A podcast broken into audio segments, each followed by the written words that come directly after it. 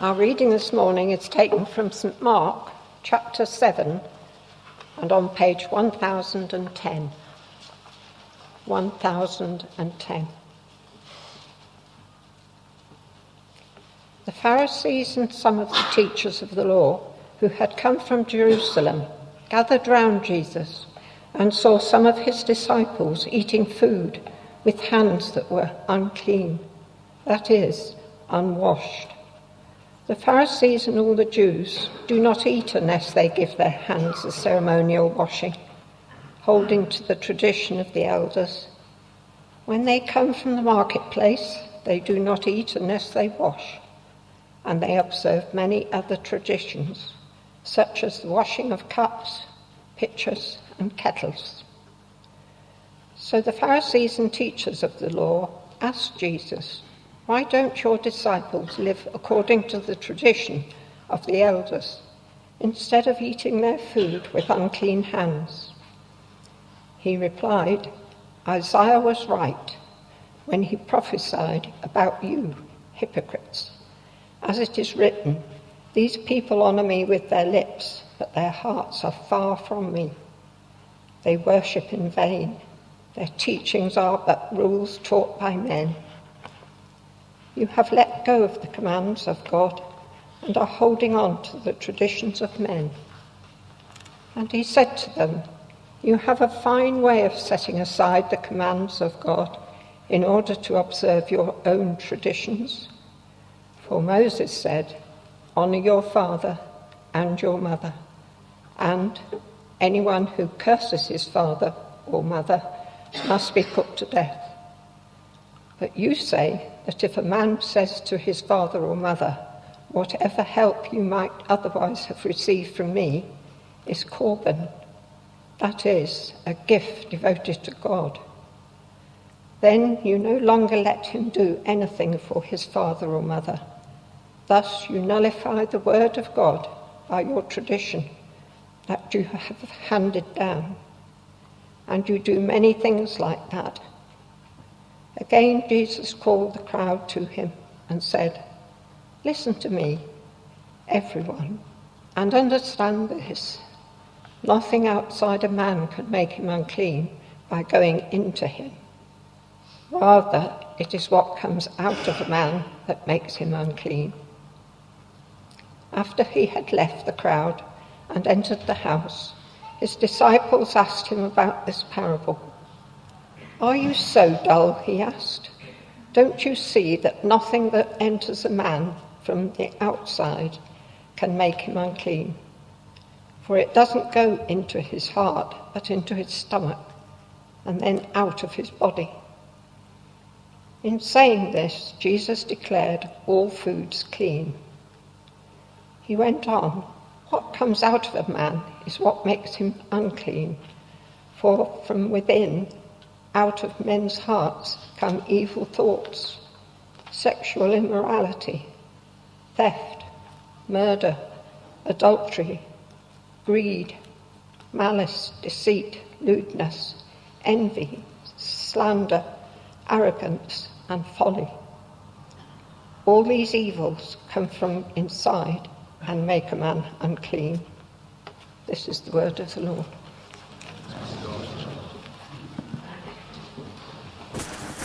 Mark chapter 7, but first let's pray.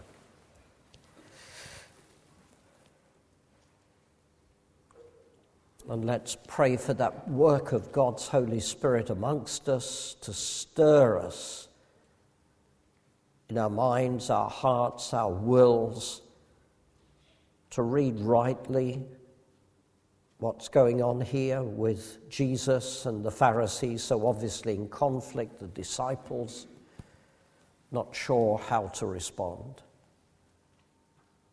And let's pray that the Spirit of God may, through Scripture, be our teacher this morning. And that what we hear we may understand and by your grace, Heavenly Father, put into practice for your greater glory as well as for our good. Amen.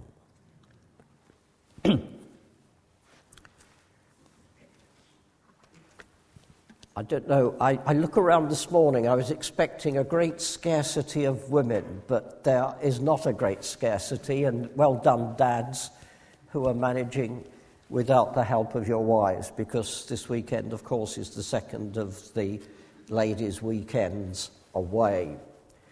And um, I hear it now more in the context of small grandchildren than I do in the context of adult and grown up sons and daughters. But do you know that feeling when you go into a room and there is someone age one, two, three, or four watching television?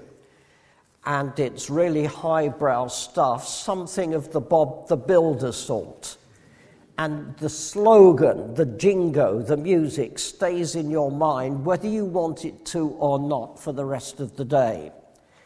And uh, recently it was Bob the Builder, can he fix it? Bob the Builder, can he fix it? And then everyone, I won't ask you to do this this morning, yes, he can.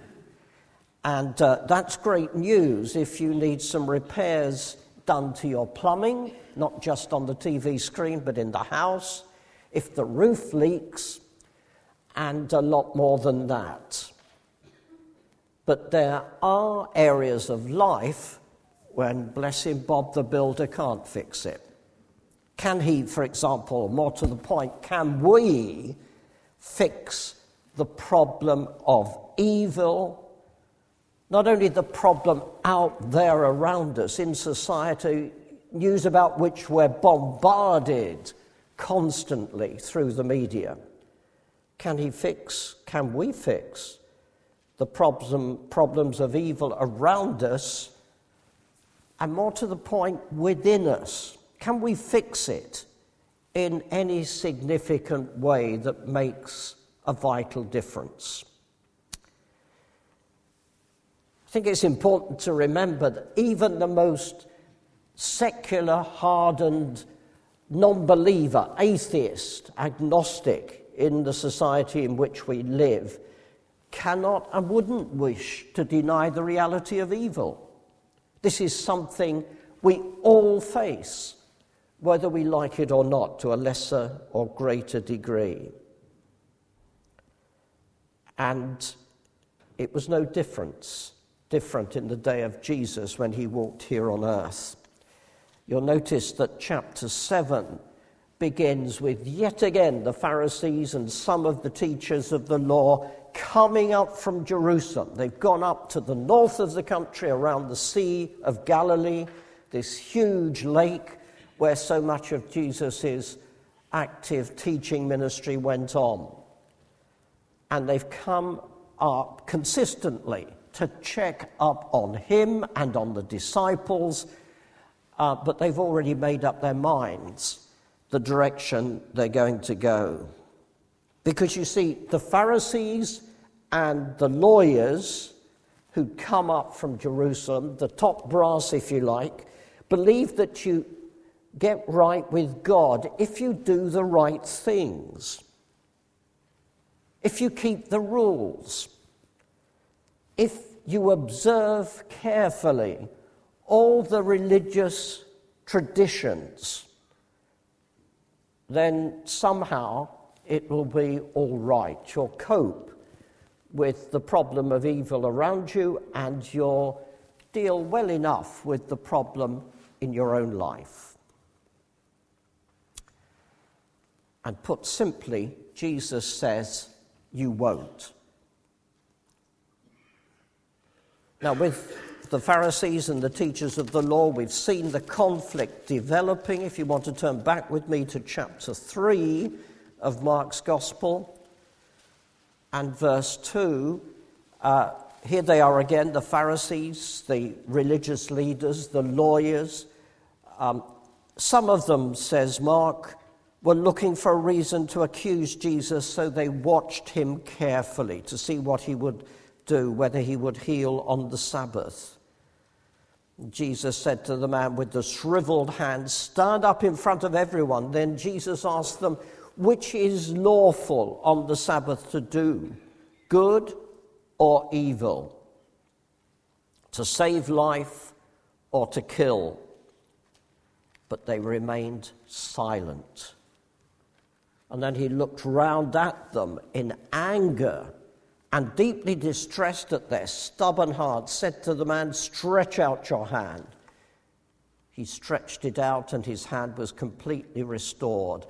Then the Pharisees went out and began to plot with the Herodians how they might kill Jesus. You see, there was no place for Jesus in their scheme of things. He challenged the system. And that meant he had to be dealt with.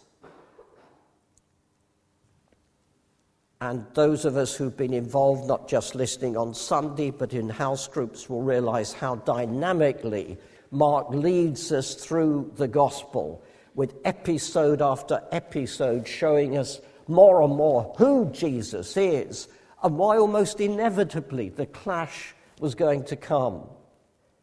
So we reach the beginning of chapter 7, and we see that Jesus at this stage in his ministry is not moving forward, as it were, silently, building up evidence of his identity for the sake of the disciples and others that they might believe. But he's prepared to confront the religious leaders of his day. Verse 5 The Pharisees and teachers of the law asked Jesus, why don't your disciples live according to the tradition of the elders instead of eating their food with unclean hands?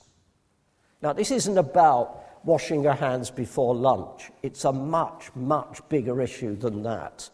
It's about ceremonial cleansing and involved a lot more than basic uh, rules of hygiene.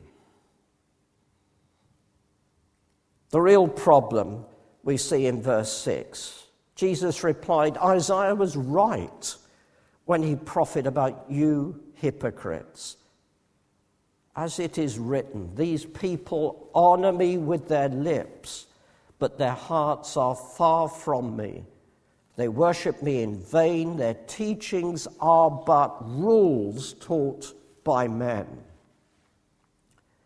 You have let go of the commands of God and are holding on to the traditions of men.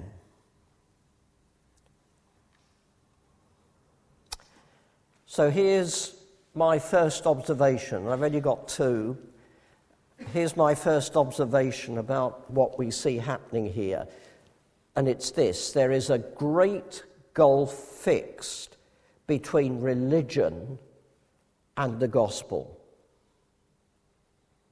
There's a great gulf fix between religion and the gospel.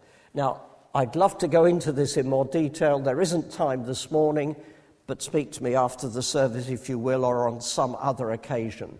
But religion is often the greatest enemy we can imagine to the truth of the gospel.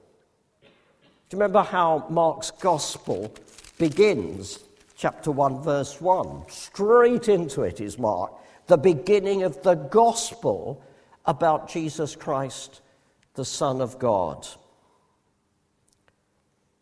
And then in verse 15, the first indication Mark gives of the sort of message that Jesus proclaimed to the people, verses 14 and 15. After John the Baptist was put in prison, Jesus went into Galilee proclaiming the good news of God.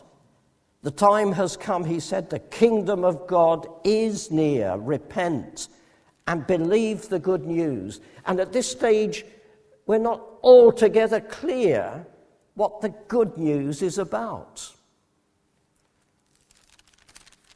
But as Mark unfolds the story, it's pretty clear that it's Jesus himself and it's becoming more and more evident that there is a great gulf fixed between religion and the gospel.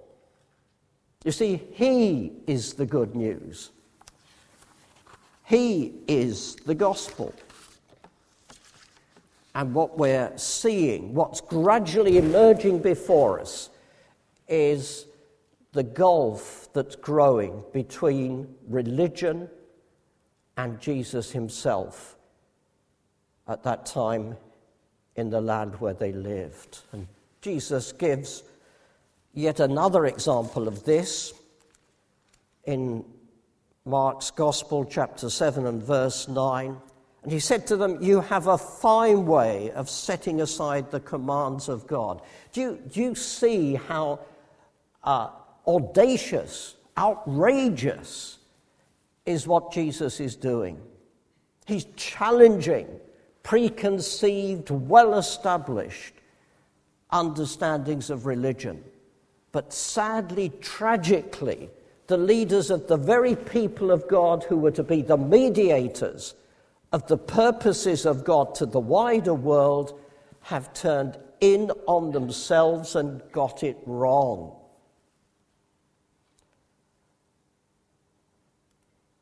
There's a great gulf fix between religion and Jesus. Now, the, the so called Corban principle was a way of ring fencing your income so that you didn't need to spend money on caring for your, pa- your parents. Yet, honoring your father and mother was number five in God's list of absolute musts if we're to be obedient to Him. And what Jesus is, is doing here, not just through this illustration, but in his general comments, is insisting that religion often gets its priorities wrong. It gets it wrong sometimes in understanding what family life is about. It gets it wrong in understanding how, as Christians, as believers, we should spend our money. And there's a lot in Scripture about our responsibility, both as members of families and with the income that we earn. But the main, the fundamental point that Jesus is making here is simply that we cannot deal by our own methods, in our own ways, with what the Bible calls sin. The problem of evil cannot be resolved simply by passing laws and yet more laws and yet more laws and flagging up the need for right religious tradition. Doesn't work like that. You see, the reason it doesn't work like that is because the evil, the sin, isn't just out there in society around us. The stuff that's brought to our attention day by day as we watch news bulletins. It's not just out there, it's not just around us, it's here within us. Listen again to chapter 7, verses 14 and 15. Again, Jesus called the crowd to him. I'll pause just for a moment while a dad, as opposed to a mum, goes to the rescue. Verse 14. Again, Jesus called the crowd to him and said, Listen to me, everyone, and understand this. Nothing outside a man can make him unclean by going into him. Rather, it is what comes out of a man that makes him unclean. There's a helpful comment in this uh, new book that's come out by Andrew Sach and Tim Hiorns, which some of us have discovered is great stuff for helping in the leading of house groups. And they pick up uh, the Bob the Builder illustration.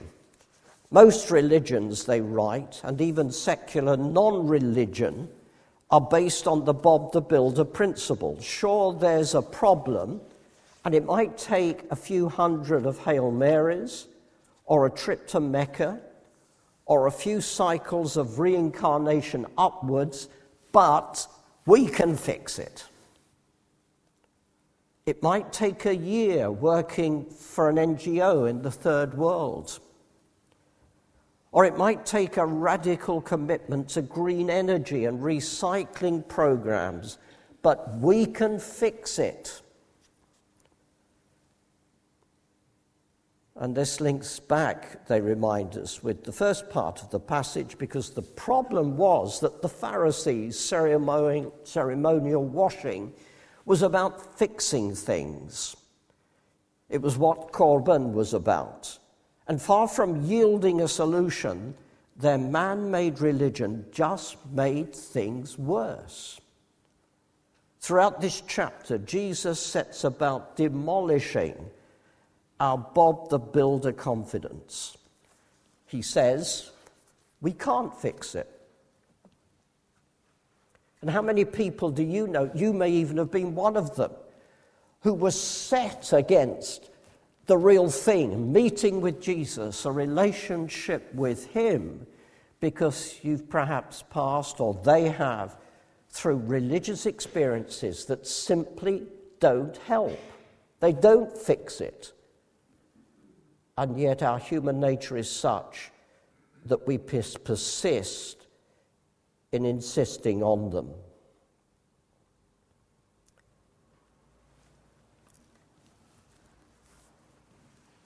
It's what comes out of a man from within that makes him unclean. And in this sense, we all suffer from what might be described as a fundamental heart problem a problem that can only be fixed by God and never by us. So here's my second observation. If the first is to remind us that there is a great gulf fixed between religion and the gospel, between religion and Jesus. The second point is this there is a great gospel that can deliver us from the evil within.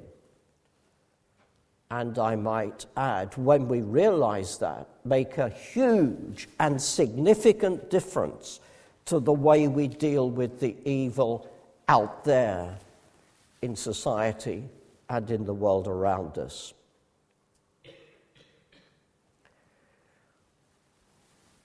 I, I have to say, I don't really warm to developing this passage as it stands. It's stern stuff.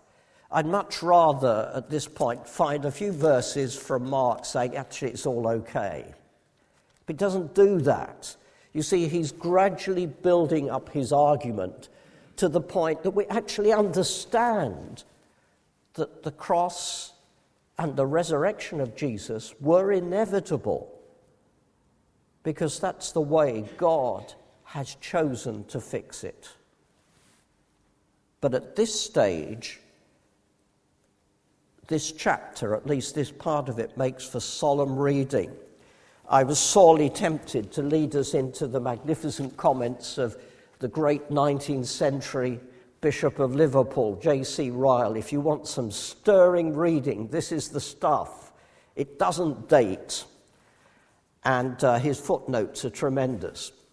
But here's one comment he makes about this very passage making the word of God of none effect through your traditions. The first step of the Pharisees was to add their traditions to Scripture as useful supplements. The second was to place them on a level with the Word of God and give them equal authority. The last was to honor them above Scripture and to degrade Scripture from its lawful position. This was the state of things, comments Ryle, when our Lord found, which our Lord found when he was upon earth. Practically, the traditions of man were everything, and the Word of God was nothing at all.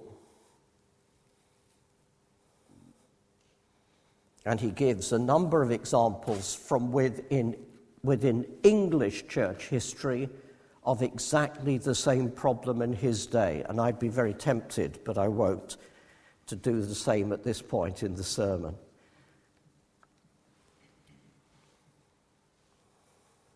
You see, there is so much more that we can see happening behind the scenes in the episodes we're looking at. And Mark will tell us more as the chapters proceed and as the gospel unfolds. But for now, he is encouraging us to do the simplest and most basic reality check. To hear Jesus, and as he speaks with compassion and insight, let him give on our lives and that of our society the right diagnosis. For ourselves, by ourselves, we can't fix it. The problem of evil and the sin that is deep within is beyond self help religion. And that's the point that he reaches in chapter 7, and it takes us through to chapter 8, where by the grace of God, the disciples begin to see it. And who can imagine what that must have meant in the heart and mind of Jesus himself, even if out there the religious leaders didn't understand? This group, whom he was preparing to be the future leaders within the church, yes, they did. So let me finish with these observations. As a church, be it St. Mary's, be it another local congregation, the challenge above all else is to read our Bibles and take seriously the clear teaching of Scripture. Dare I say it, we live in a generation of biblically illiterate people. They simply do not know what the Bible teaches. They fall back on the religious teaching of whichever part of the established church they've had some sort of contact with, be it C of E or non denominational or whatever. They fall back on that and they've lost the ability to evaluate what is said and done through the words of Scripture. And what hope is there for others if we as Christian people don't read our Bibles and take seriously the clear teaching of Scripture as a church? So that must be our priority. And at the more personal level, the challenge is above all else also to read our Bibles. It's not just what you hear preached or taught in house groups week by week. It's, it's the personal business of getting to grips with Bible reading, of taking seriously the clear teaching of Scripture, of hear by the Spirit, of hearing by the Spirit of God the word of Jesus and allowing the Father to apply it in our lives and living it out in our families and in society.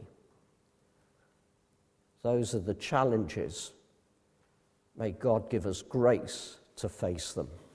Let's pray.